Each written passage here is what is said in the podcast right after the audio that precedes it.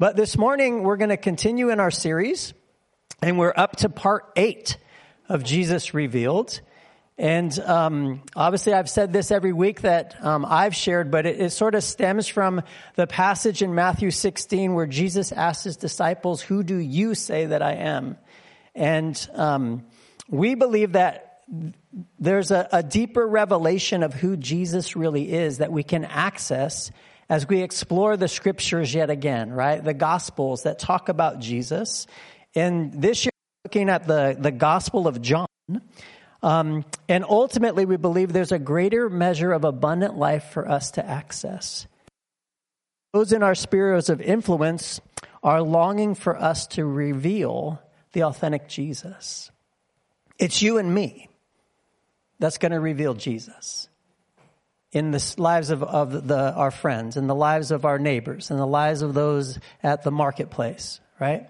It's you and me. And we get that privilege and that honor to partner with Jesus in that way. And that's significant. And so we don't want to just share what somebody else says about who Jesus is. We want to share who's the Jesus I know, who's the Jesus I've experienced, I've encountered then I can release with confidence and authority into another person's life. And so we're pressing for that. We're exploring that. We've looked at John chapter 1 all the way through John 5, verse 18. And that's, um, we, we've identified 55 revelation statements so far about who Jesus is. And today we're going to finish John chapter 5.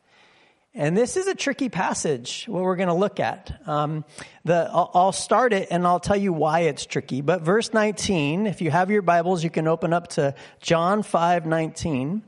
And it says, So Jesus said to them, and really the question is, who's the them? Who's he talking to specifically here?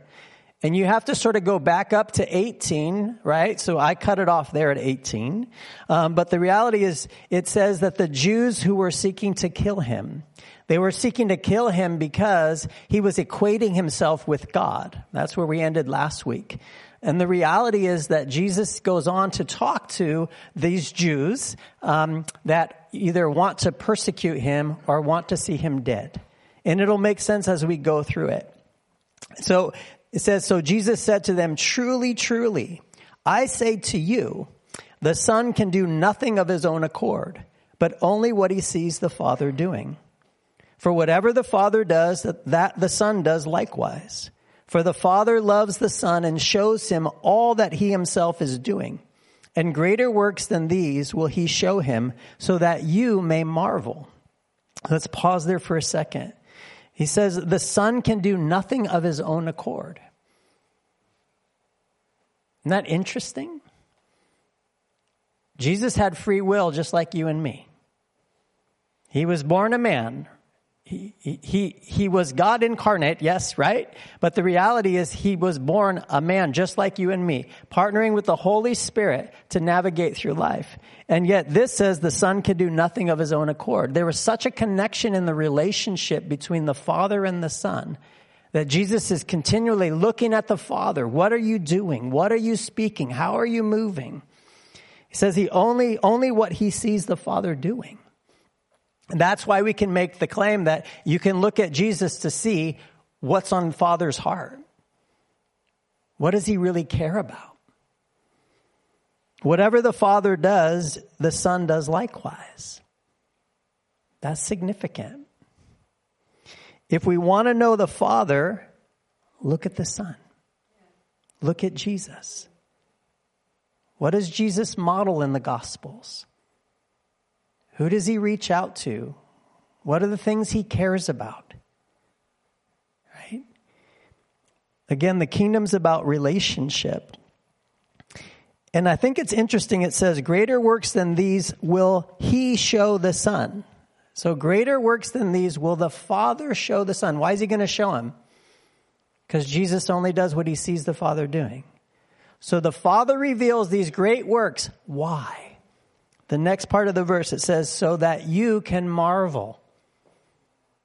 Isn't that interesting? So that you can marvel at the magnitude of who God really is. He wants to catch our attention, right? It goes on in verse 21 and it says, For as the Father raises the dead and gives them life, so also the Son gives life to whom he will. For the Father judges no one, but has given all judgment to the Son, that all may honor the Son just as they honor the Father. Whoever does not honor the Son does not honor the Father who sent him. Truly, truly, I say to you, whoever hears my word and believes him who sent me has eternal life. He does not come into judgment, but has passed from death to life. So the Son gives life. One of the responsibilities the Father entrusts to the Son is He's the one who gives life.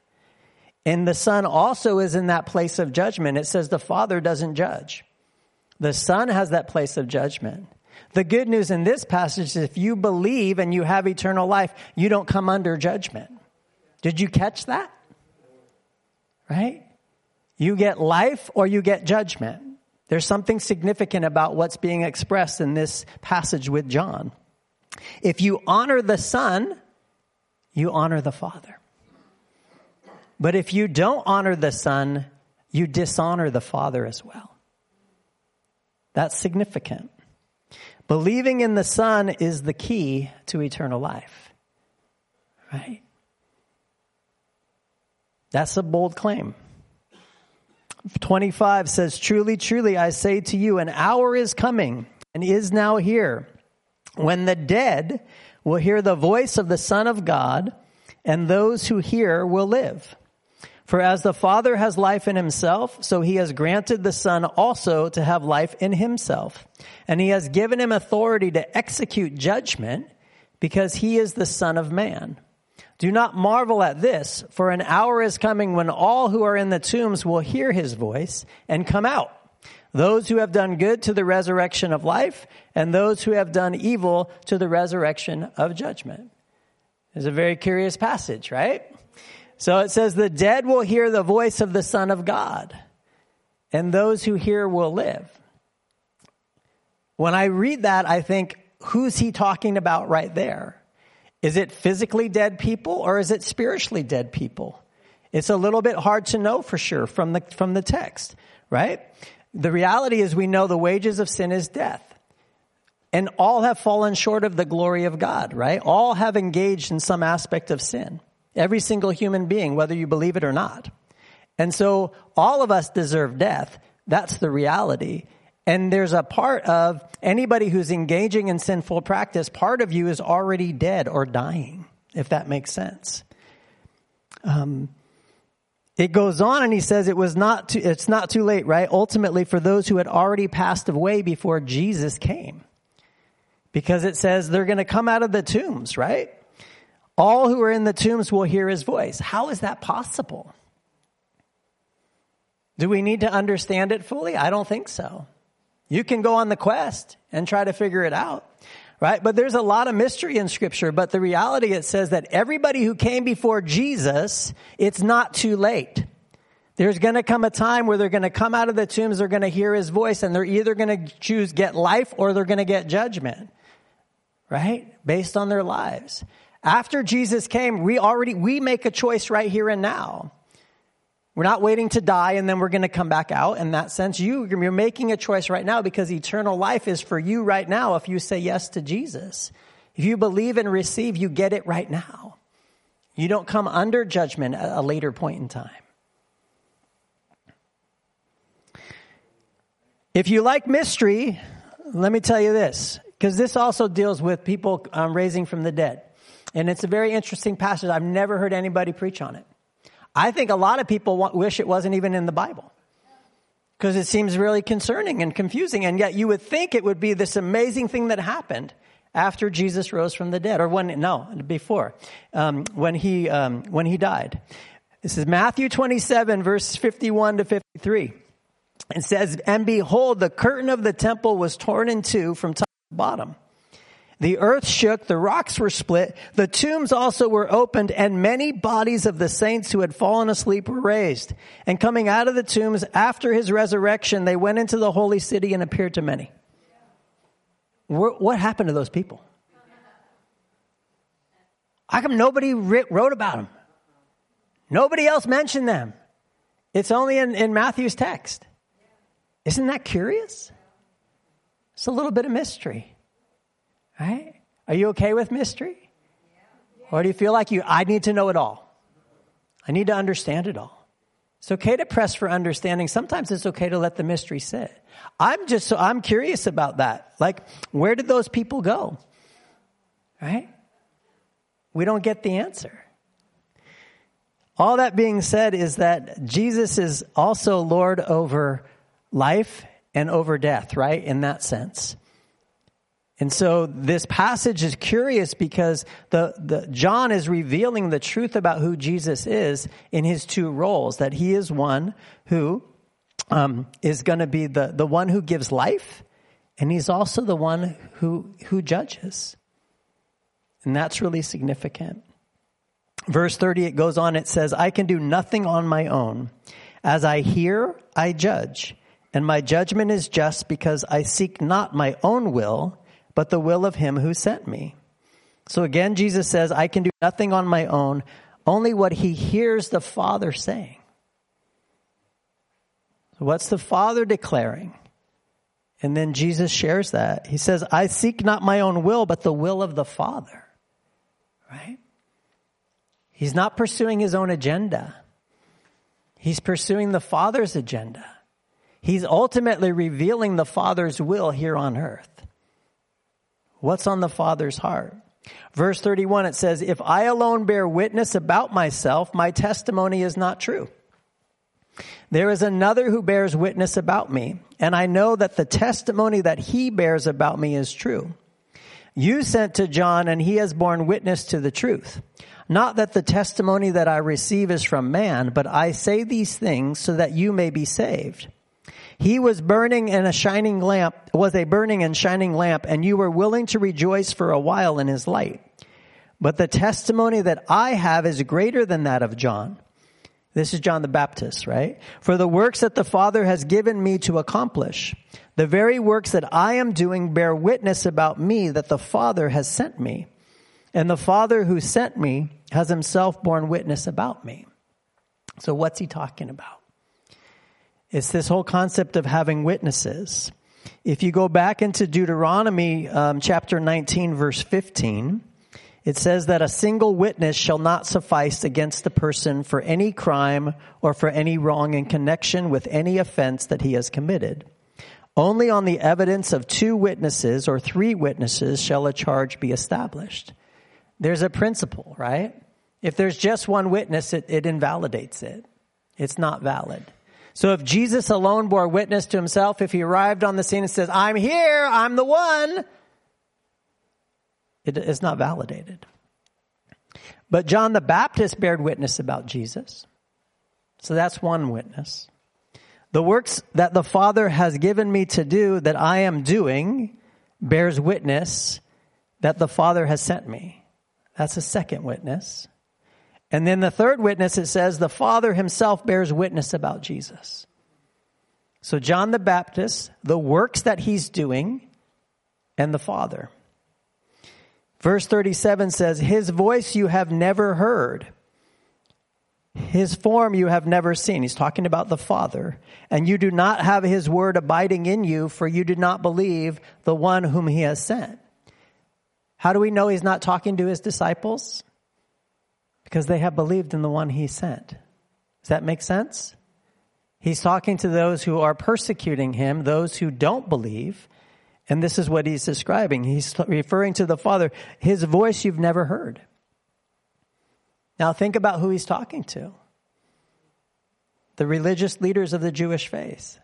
How hard would it be to hear that you've never heard his voice? His form you've never seen. You do not have his word abiding in you. Didn't they know the scriptures? Many of them had scriptures memorized. Is there a difference between knowing the word and having it abiding inside of you? For you do not believe the one whom he has sent. Ultimately, he's saying, if you truly knew the word or the scriptures, you would believe in me. Verse 39 says, You search the scriptures because you think that in them you have eternal life. And it is they that bear witness about me. Yet you refuse to come to me that you may have life. Remember, where does life come from? Through Jesus. He says, You search the scriptures saying, I have life in the scriptures. Right? And yet the reality is the scriptures bear witness about Jesus, but they missed it. They couldn't grasp it. They didn't believe it. Ultimately, this is the fourth witness, the scriptures. He says, You refuse to come to me that you may have life. Verse 41 I do not receive glory from people, but I know that you do not have the love of God within you. I have come in my Father's name, and you do not receive me. If another comes in his own name, you'll receive him. How can you believe when you receive glory from one another and do not seek the glory that comes from the only God? Do not think that I will accuse you to the Father. So Jesus, he comes in the Father's name, but they didn't receive him. They didn't recognize him. They didn't understand it. They thought it was going to happen a different way. They thought it was going to look different. In part because of what we've already looked at in the Gospel of John. Jesus wasn't following all the rules that they knew from Scripture, right? Or from what they had, had gleaned from how the Sabbath was supposed to look. If he truly was from the Father, why would he be healing on the Sabbath? Doesn't he know that's wrong? He should do it on another day of the week. But Jesus was pushing the envelope. He was basically saying, You think you understand how the kingdom of God works, but you don't fully understand. Because you don't fully understand the heart of the Father, the will of the Father. I'm here to reveal that to you. And so he's stirring it up. Um, he says, You'll receive glory from one another. Right? And if somebody came in their own name, you'd, you'd recognize them. But you don't recognize me. You don't seek the glory that comes from the only God. Something's off in their pursuit, their connection with God. It goes on in um, the end of 45 and it says, There is one who accuses you, right? It starts, Do not think that I will accuse you to the Father. Jesus says, I'm not going to accuse you to the Father. I don't need to. But there's one who does. It says, There's one who accuses you. It's Moses on whom you've set your hope. All your hope has been in Moses, the Mosaic um, the uh, uh, text, right? For if you believe Moses, verse 46, you would believe me, for he wrote of me. But if you do not believe his writings, how would you believe my words? And ultimately, he's saying, you know, you have put all your hope in Moses. But Moses stands there and he actually accuses you because you don't believe his word. If you really believe Moses, you would believe me and what I'm releasing to you right now. But if you don't believe in his writings, you're never going to believe in me. How would that be to stand there as one of the Jewish leaders? Right? Who knew the Mosaic text inside and out. Deuteronomy 18, um, verse 15 to 18, um, it says, The Lord will raise up a prophet like me from among you. Listen to him. I'll put my words in his mouth, and he shall speak to them all that I commanded him. This is one of the texts that they go back from looking at the scriptures and they say, He's declaring about the, the Christ that's going to come. You can debate it. Another would be Numbers chapter 21 where the Israelites are grumbling against God, right? And ultimately, there's this breakout of these these um, serpents that start biting people, and the solution, which seems a little silly, was to create this this bronze serpent, hold it up on a pole, and if you were if you were willing to look or had faith to look up at the serpent that was on the pole, then you would be healed. Does that remind you of anything? Right? Jesus up on the cross. It took faith. Those who kept looking down at the ground at the serpents or were worried about the serpents, they were getting bit and dying. Those who looked up at the bronze thing that was being held up, they lived. It took faith. It's the same with Jesus. To believe in the truth of the, the cross and believe the truth of the sacrifice that he paid for takes faith. There's no other way around it. Um, yeah. So, who's the Jesus revealed in this portion of John chapter 5? Right? I pulled out five things. Um, Jesus only does what he sees the Father doing. And we've mentioned that in the past few weeks. Um, but ultimately, this is one of the texts where it sort of exemplifies it. And so, Jesus is a lens into the heart of the Father. Again, if you want to know more about the Father's heart, Look at Jesus. Second one, Jesus is the one who gives life. Period. There is no other. You may not agree with that, but you, will argue with the gospel, right? Um, Because that's being stated very clearly. He is the only one. If you want life, you have to go through Jesus. And Jesus is also the one who sits in the place of judgment over all mankind. Right? You're either going to choose life or you're going to choose judgment. Nobody can make that choice for you, but you have free will. Every single human being on the planet Earth has free will. And they will either choose life or they will choose judgment, knowingly or unknowingly, right? That sense. Um, Jesus only seeks to do the Father's will. And so again, that's a different slant on it than just looking at the Father's heart. But what's His will? You ever ask that question? God, what's your will? You hear people pray that? Lord, we just want your will in this situation. What's the Father's will? The, the author John is giving us a glimpse that we can look at Jesus to understand a little bit more about what the Father's will actually is. And so if you want to explore that more on your own, I would encourage you to do so.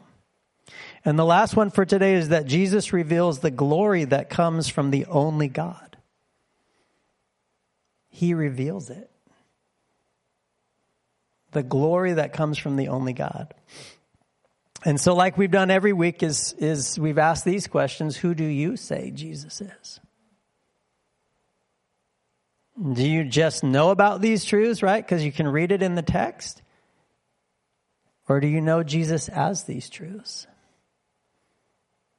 And again, it's not about your neighbor, it's you, between you and the Lord, between you and Him. Do you know Him? And are there aspects of these, um, regarding these truths that, about Jesus that you want to press in and know more? Like you're like, I don't know if I believe that. Do you know that's okay to say? It's actually welcome because the reality is if there's a if there's something that's being expressed and you're like I don't think I agree with that then at least you're being honest before the Lord rather than just saying oh that's what we do we just believe it's about relationship the kingdom is about relationship so you're supposed to share your heart you're supposed to share what's hard what doesn't make sense what's tricky what's difficult God can handle that. He's not afraid of that. Right? Um, can you share these truths with integrity to those in your spheres of influence? Right? Can you share that Jesus is the only one who gives life? With integrity, where you, you know it, you're convinced. There's not another way. Or is that tricky for you? Right? Um, if you can't share them with integrity, why not? Again, that's just a straightforward question. It's not a condemning statement, it's just a question. What, what about it is blocking you from knowing the fullness of Jesus that's revealed in these verses? And that's what God's exploring right now with us. Are you willing to allow the Holy Spirit to take you on a journey into a deeper encounter into understanding the fullness of Jesus. Right? If, if you look at the messages that we've been bringing for this year, It's very straightforward. You actually don't need me up here. You can have your Bible and you could read through the text of John verse by verse and you can say, What do I think about that? What do I truly believe about this? What is it revealing to me about who Jesus is? All we're doing, the, the, our leadership team, we're just highlighting it. We're saying, consider again the Gospel of John, the lens that John's bringing, the picture that he's painting from his encounters with walking with Jesus, right? John was one of the apostles who was alive and present with Jesus. He walked with him. He ate with him. He went on journeys with him. He saw the miraculous through the hands of Jesus. He actually performed the miraculous, right? So we're, we're looking at it from his take. And the reality is every single person who's listening, whether you're here in person or on the podcast, you're, you're being challenged with a text again, afresh. And you're, you're being asked, what do I really believe? Right? Yeah. Let's pray. Jesus, I thank you. Thank you again that, um, that you're a God who speaks and that um, your word brings life and that your desire is that every single person who hears the sound of my voice would experience a greater measure of abundant life. You're, you're not a stingy God. You're not, um, you, you, don't, you don't play games with us. Your desire is to pour out life, fullness of life into our lives. And I just pray for your grace on that this week, Lord that if there's any aspect of this um, portion of, of the scripture that's tricky or difficult, that we would just bring our questions to you. We would bring our, our musings or our wonderings to you. And we would, we would engage you in it. And we would allow you to reveal your light. And what's the truth about who Jesus really is, right? Who you really are. We just want to know you more. And then I pray, Jesus, that you would um, give us opportunities this week in our spheres of influence um, to reveal you to others with your love, with your kindness, your goodness, your faithfulness, with your power, and with the substances of heaven like joy and peace and hope. We just pray that there would be many opportunities for each person to engage other people in the community, right? Family members, neighbors, friends with the love of Jesus. And that it would be authentic. It would be real because of our experiences with you. And as a result, it would be transforming. Yeah. Thanks, Jesus. Anything else, Lord?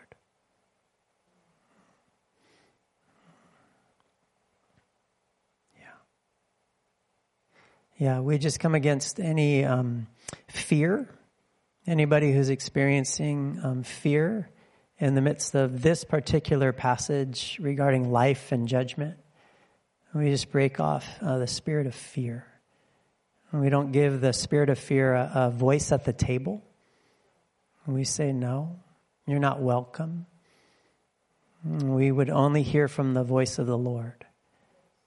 And I thank you that for those who have said yes to Jesus and have believed in him, that you have eternal life. It's not negotiable.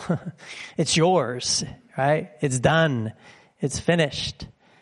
And so I just pray for um, just grace on that truth as well. That the enemy um, couldn't come and harass us, right? And we just ask for your grace in that way. Yeah. And just thanks for what you're doing and how you're moving. And we ask that you would seal this word in Jesus' precious name. Amen.